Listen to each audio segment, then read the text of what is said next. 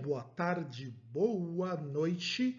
Eu sou o professor Fábio e eu vou apresentar para vocês aqui um macetezinho que acho que vai ajudar vocês bastante quando vocês forem pensar em gramática, em sintaxe, em morfologia e sintaxe, porque a gente utiliza muito nesses dois, que é a ideia do que, varia ou que não varia na língua portuguesa, que é o tipo de coisa que assim, atrapalha muito quando as pessoas vão escrever. E isso daqui é muito importante que vocês conheçam por causa de uma coisa chamada de concordância. A concordância se baseia nesses princípios. Eu vou falar um pouquinho sobre isso mais para frente, nos próximos slides, mas vamos tentar entender por que, que a gente tem que saber isso daqui. Pensa numa coisa. É, em língua portuguesa, a gente tem que imaginar que quando os termos variam, eles vão variar em gênero, em número, em pessoa, em modo, em tempo e em voz. Mas, mas calma lá, vamos com um pouquinho de calma, que isso não acontece tudo junto e nenhuma palavra ou nenhuma classe de palavras varia em todos esses termos, porque cada classe de palavras tem uma necessidade diferente quanto à variação. Então, o verbo ele varia em algumas coisas que o substantivo talvez não varie. Ou, no caso, o substantivo vai ser sempre de um tipo só dentro da parte verbal. Por que, que acontece? Esses modos de variação eles vão interferir bastante em como a gente interpreta alguns fenômenos linguísticos. Então, bora conhecer um pouquinho sobre isso?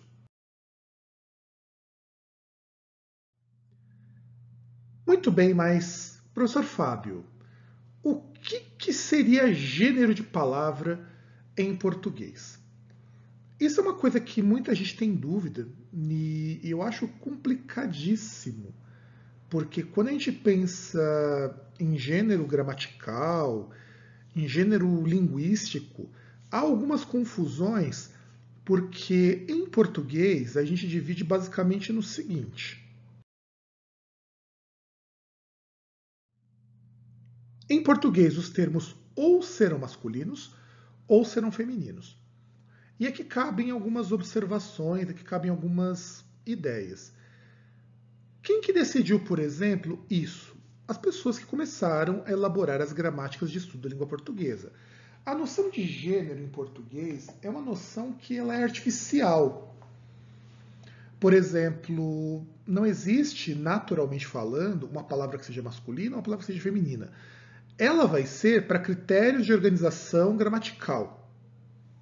Então, quando você pensar, por exemplo, na palavra pipa, a minha pipa, independente de se eu ser homem ou mulher, não muda. Aliás, é, eventualmente crianças costumam dizer assim, pelo menos aonde eu pude observar, não sei se isso mudou, o meu pipa. E isso acontece porque é um fenômeno muito parecido com outras línguas. O português é uma das poucas línguas que vai na lógica contrária. Quando você pensa na concordância pronome-substantivo, a gente concorda com a coisa possuída minha pipa, minha amiga, minha caneta, minha vez, independente de eu ser homem ou mulher. Mas em outras línguas, como no francês, como no inglês, como no alemão, a concordância se dá com quem possui. Então, por isso que no inglês você não varia, você utiliza sempre o my. No caso, my pen ou my pencil, meu lápis, minha caneta.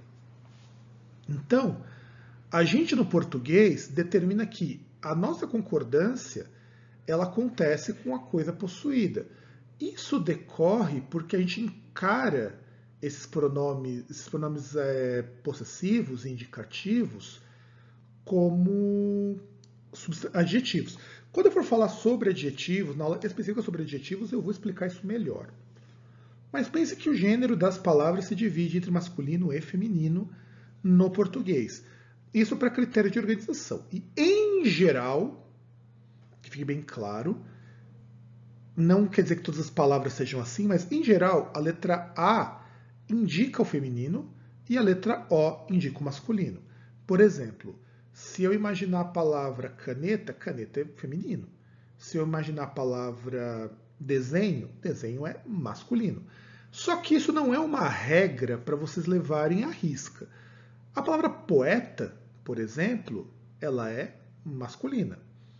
Atualmente, as pessoas têm assumido que poeta pode ser usado para mulher também, ao invés de poetisa. Não vejo problema com isso. Agora, uma palavra como vítima é uma palavra feminina. Embora não necessariamente a vítima seja mulher. Por que eu estou falando sobre isso? Por causa do seguinte, de uma confusão que muita gente faz nesses tempos áureos de internet. Gênero gramatical, gente, gênero gramatical de maneira alguma se refere ao gênero do sujeito ou ao gênero do, da coisa que você está se referindo. Sai eventualmente na internet, e isso sem nenhum respaldo linguístico, sem nenhum respaldo histórico, que ah, eu não devo usar é, menino ou menina, porque eu vou ter um outro gênero que não seja nenhum dos dois. Aí eu utilizo menine, por exemplo, isso vai acontecer muito. Ou ainda, aquelas pessoas que utilizam X para falar de homem e mulher.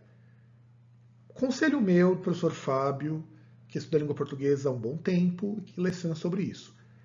Parem com essa bobagem. A não ser que seja por algum critério artístico ou alguma comunicação que realmente isso faça diferença, não é você trocando a vogal ou utilizando o E que seja, que você vai mudar a questão da palavra ser masculina ou ser feminina. Muito pelo contrário. No português, a gente não tem, e mesmo as línguas que tem, não, não são usadas desse jeito, o tal do gênero neutro.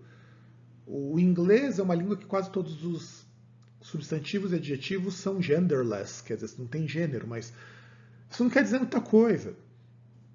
Para vocês terem uma ideia, a palavra menina, que eu falei agora há pouco, em português ela é feminina. E em inglês, em alemão, ela é neutra ela não é nem masculina nem feminina. Isso vai acontecer com uma porrada de coisas dentro da língua portuguesa. Então, no português, não existe intrinsecamente, se eu disser tal palavra é feminina ou tal palavra é masculina, isso não quer dizer nada para o possuidor. Eu entendo, assim, nome próprio, talvez isso pegue um pouco mais. E aí eu concordo com as pessoas de imaginarem que os nomes próprios deem problemas. Mas também, os próprios nomes eles mudam de acordo com a língua. Eu vou dar alguns exemplos aqui. Quando eu penso em Andréa, que em português muitas vezes é falado como Andréia também, ninguém duvida que seja feminino. Mas isso é um nome masculino na Itália, de onde surge esse nome. Porque é uma variação de André. Por que em português vira feminino? Por causa do final A. Sasha, que é um nome que pegou durante um tempo, que até filho da Xuxa tem esse nome. Sasha é um nome masculino, gente. Na Europa é super comum. Inclusive, eu conheço um amigo meu lá da Suíça que se chama Sasha, Sasha Jäger. E ele é homem. Na Itália também tem nome Sasha, mas é mais comum nos países que falam alemão.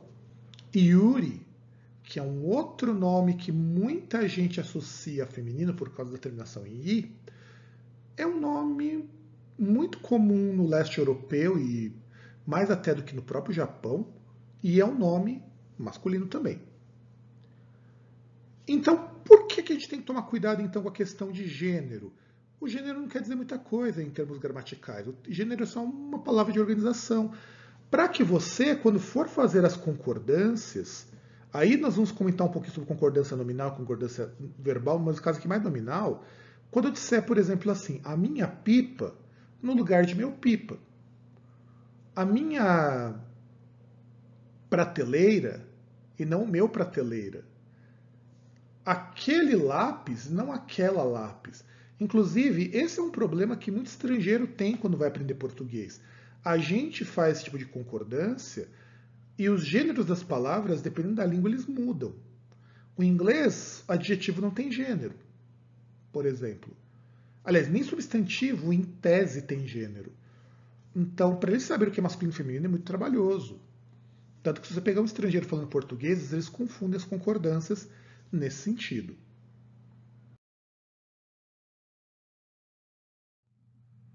Agora, bora falar de número, né? Porque quando a gente está falando de gênero, a gente sabe que é masculino e feminino. E número, vocês provavelmente sabem sobre isso. Número, em português, só se divide em duas categorias. Ou teremos singular, ou teremos plural. Isso quer dizer o seguinte: singular são termos que se referem a um, e plural a mais do que um. Agradeçam ao português da gente não ter a ideia de contável e incontável para somar com isso. Para nós, tem coisas que a gente simplifica por conta de singular e plural, como por exemplo a palavra arroz. No Brasil, a gente não costuma falar arrozes. Eu vou comer arrozes e feijões. Eu falo simplesmente vou comer arroz e feijão. O que isso quer dizer na prática? Arroz se torna uma palavra com ideia de plural. É o nosso substantivo coletivo nessa situação, não é um grãozinho de arroz, é uma porção. E feijão, a mesma coisa. Então, mesmo a ideia de singular e plural, ela é uma ideia que vocês têm que tomar um pouco de cuidado. Porque a minha palavra pode ter uma ideia de plural, mas, a, mas ela vai, pode ser uma palavra singular e estruturalmente ela vai obedecer às estruturas do singular. Parece um pouco complicado, mas é quando a gente diz, por exemplo, em português, a gente foi embora cedo. A gente é uma palavra singular, porque ela é uma palavra que não termina em S. Por outro lado, ela passa uma ideia de mais de um. Então, quando a gente fala de singular e plural, também uma outra estrutura que no português, em alguns casos, ela se refere muito mais à estrutura do que à ideia. Então, isso também é bastante complicado quando a gente pega palavras que não têm uma forma de plural. Por exemplo, a palavra lápis. Lápis, assim como no latim, ela termina em S, mas no latim você tem uma terminação para lápis no plural. Aliás, para cada uma das declinações. No português você não tem. Então tem um lápis, dois lápis, três lápis, não importa quantos lápis você tenha. Isso no português é menos comum. A gente também vai ter problemas quando você tem palavras que a gente utiliza diretamente do latim. Como, por exemplo, a palavra campus, quando se refere ao campus de uma universidade. O plural é campi. E é esquisito imaginar isso, mas campus, ou campus, porque era campus no latim, e campi, porque era campi no latim. Mas isso no português é muito, muito raro de acontecer. E, em geral, no português, em geral não, toda palavra em português que é uma palavra no plural recebe S ao fim. Então eu tenho pessoa, pessoas, anão, anões. Eu tenho água, águas. Então, essa é a concordância, essa é a parte de estrutural que vocês têm que entender. Há regras de como que a gente coloca, por exemplo, por que eu tenho que falar alemães e não alemãos? A gente vai estudar isso com mais calma em, em plurais. Agora, pessoa. Pessoa é complicado. Porque pessoa, a gente já está saindo de um critério meramente é, de forma, de concordância nominal, estamos entrando na concordância verbal aqui. Só que a concordância verbal ela também entra um pouquinho de número. Então, a pessoa tem a ver com um conceito que nós usamos em português chamado pessoas do discurso.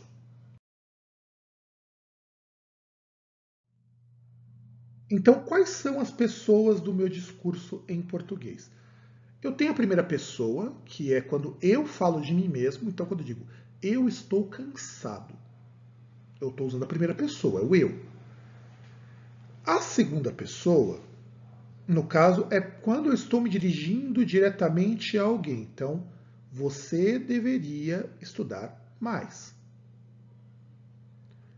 E a terceira pessoa é de quem que eu estou falando. Olha que coisa, né? Primeira é eu de mim mesmo, segunda quando eu me dirijo a alguém, e terceira quando eu falo de alguém. Todos os substantivos, do ponto de vista sintático, são terceira pessoa, exceto os pronomes eu e você. Por que eu não coloquei o tu aqui? Porque o tu nós não usamos com muita frequência no português do Brasil. E mesmo quem usa o, no português do Brasil, conjuga como nós conjugamos o você. A gente tem algumas diferenças quando a gente passa isso aqui para o plural, porque primeira, segunda e terceira pessoa estou considerando o singular. Veja, quando eu falo de pessoa do discurso, eu levo em consideração também um outro critério que nós vimos ali, que é o número. A pessoa do discurso pode ser singular, a pessoa do discurso pode ser plural. E a única coisa que muda de fato é a primeira do plural, porque sou eu dentro de um grupo. Então, nós queríamos conversar com o Senhor. Então sou eu mais algumas pessoas. Em geral, a primeira do plural, ela serve em alguns textos para dar uma impessoalizada numa posição minha. Ou para eu indicar, vamos imaginar a habilidade de vocês, às vezes, entregando um trabalho em grupo, dizer, nós concluímos que. Então é isso. Primeira, segunda e terceira pessoas. A segunda, quando eu me dirijo para mais de uma pessoa, e a terceira, quando eu falo de mais de uma. Tempo, modo e voz. Aí nós vamos entrar em critérios puramente verbais. É, no contrário, do, na verdade, o outro também se dirige a verbos, quando eu falo de primeira, segunda e terceira pessoa, porque ela que vai ditar a forma do verbo. Porém, tempo, modo e voz só faz sentido em verbo. Então vamos ver aqui como que funciona cada um deles. Quando a gente fala em tempo, nós estamos falando só em passado, presente e futuro. Aí alguém pode perguntar, professor, eu não tenho o pretérito perfeito, imperfeito, mais que perfeito. Isso são divisões do passado.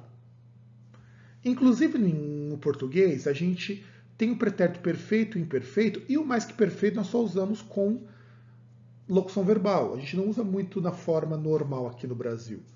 Então, o que é o presente, passado e futuro? Eu vou já dizer para vocês, é tudo estrutural. Porque nem sempre o presente se refere a ações de agora, mas normalmente se refere a ações que eu faço com frequência. O passado, ou pretérito, ele vai se dividir em pretérito perfeito, que são ações que eu concluí, que eu finalizei no passado. O imperfeito são coisas que eu parei de fazer no passado. E o mais que perfeito é uma ação no passado que aconteceu antes de outras ações. E o futuro, a gente diz coisas que irão acontecer, são previsões. Ah, e do passado, eu esqueci de dizer, e o passado também se divide em futuro do pretérito, porque é uma forma de passado também, que é uma hipótese. É aquilo que não aconteceu, mas eu acredito que deveria ter acontecido. Ou que poderia acontecer. O modo verbal, ele é como que o verbo se apresenta dentro da estrutura frasal. Aqui nós já estamos entrando em localização, porque assim, se nós localizamos no tempo, o verbo antes ali no, no tempo, aqui no modo, nós localizamos na abordagem da minha informação. Então, a minha abordagem ela tem algumas características. Eu tenho o indicativo, que são coisas que eu considero plausíveis ou reais. O subjuntivo, que são ações que não acontecem no mundo real, mas eu trabalho com hipóteses.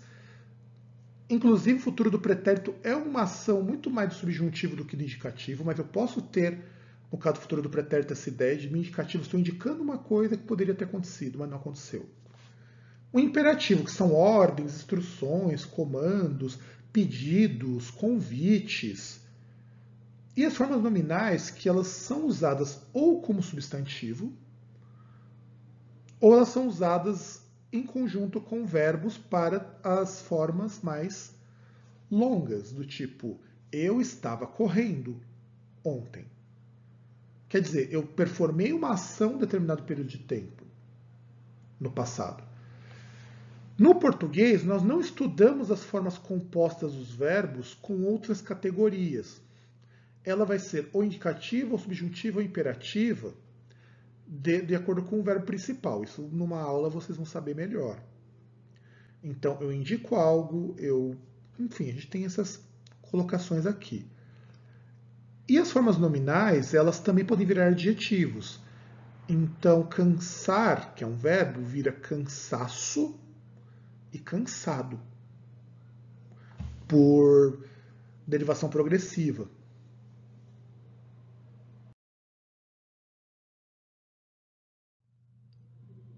E a voz verbal? Todos os verbos têm vozes. Eu tenho a voz ativa, que é quando o meu sujeito performa uma ação. A passiva, quando o meu sujeito recebe os efeitos dessa ação. E uma voz reflexiva, quando o sujeito é ao mesmo tempo quem causa e quem recebe os efeitos da minha ação. Por exemplo, vamos pegar a voz ativa aqui. É, Manuel cortou a mão picando cebola. Então, ele cortou, é uma voz ativa. Na passiva seria a mão foi cortada picando cebola por Manuel. E a gente normalmente elimina esse por alguém. Se eu utilizo voz passiva, é porque eu não preciso indicar quem fez. Então, eu também poderia dizer a mão foi cortada picando cebola. E a reflexiva é quando eu indico exatamente assim. Manuel cortou-se picando cebola. Então, quer dizer que ele cortou e ele mesmo foi o alvo da ação. Ou, no caso, Manuel se cortou, porque eu posso, por fator de próclise, jogar o meu pronome para trás, porque não faz muita diferença aqui.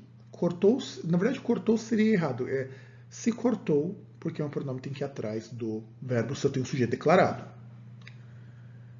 E vamos continuar aqui então, vamos observar agora uma coisa que é super, interessante. Quais são os termos que variam?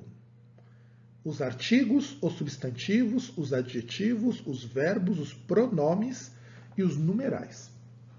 Alguém vai ver em alguma lista que talvez o numeral não varie. Ele varia e não varia. Ele fica no meio termo. Por quê?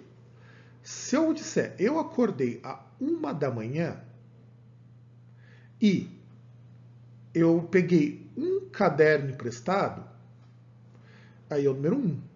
Estou falando um, nesse caso. Estou falando, peguei um livro da estante. Comi uma fruta ontem. Então, a gente tem aqui variação em numeral. Não serão todos os numerais que irão variar. Por exemplo, 1, 2, 1, 2, aí todo o resto permanece. Então, a gente tem, exceto pelo 1 e 2, o resto ele mais ou menos vai manter a mesma escrita, então ele vai ser invariável. Isso estabelece, nesse caso aqui, concordâncias nominal e verbal. Vamos ver aqui um exemplo.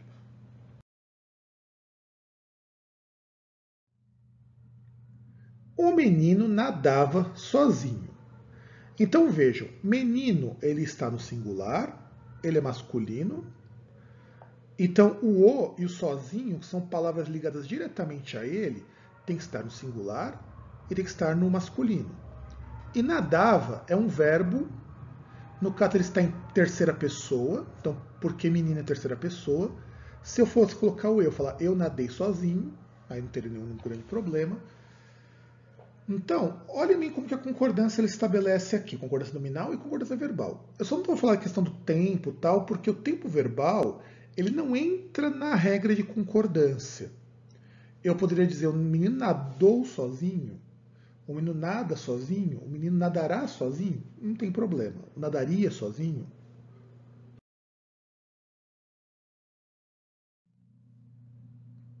A menina nadava sozinha. E aqui outra coisa que é super importante. Veja aqui. Menina concorda com o A. Nadava permanece igual, porque ainda é terceira pessoa do singular. E sozinha teve que mudar.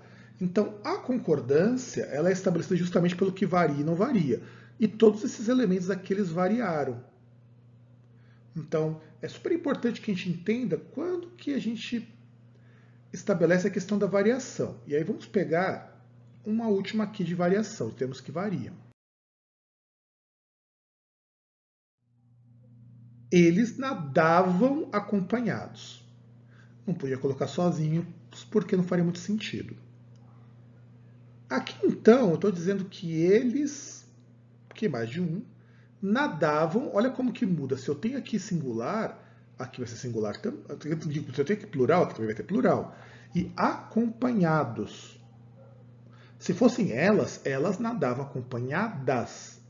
Então a gente tem aqui uma relação de sujeito e predicado que me determina todas as concordâncias. Por isso que esses termos como o, o pronome e o verbo são os núcleos dos seus respectivos sujeito e predicado. E todo o resto vai sendo trabalhado aqui.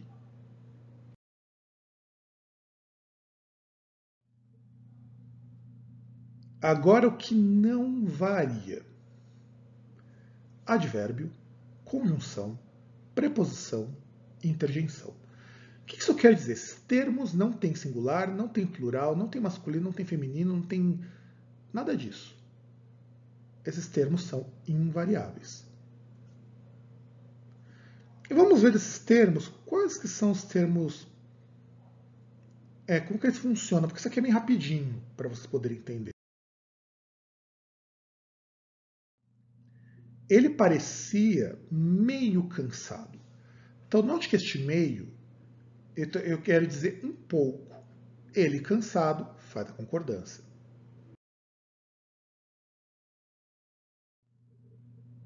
Ela parecia meio cansada e não meia cansada, como muita gente pode colocar. É aqui que rola uma confusão muito grande com muita gente. É, menos, que o pessoal inventa até o menos, que é maravilhoso para usar como meme, mas em português culto não pega bem. Então, ela parecia meia cansada, meia, eu me refiro à metade. E não é assim que eu quero dizer. O meio, para nós, é um pouco. Então, troque meio por um pouco e veja, veja se o sentido permanece. Você vai perceber que continua. Então, quando vocês forem usar advérbio, principalmente, que é o que as pessoas mais erram, não altere o advérbio de maneira alguma.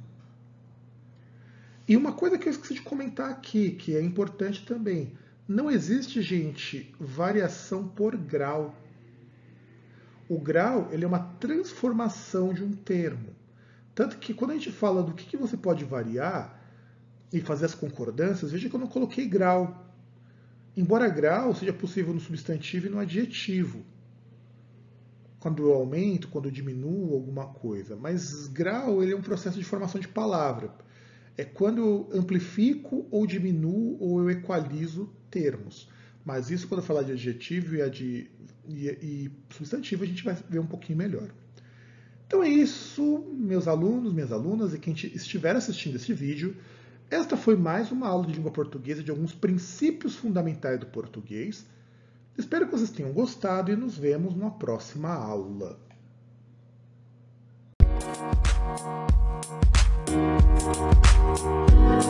Música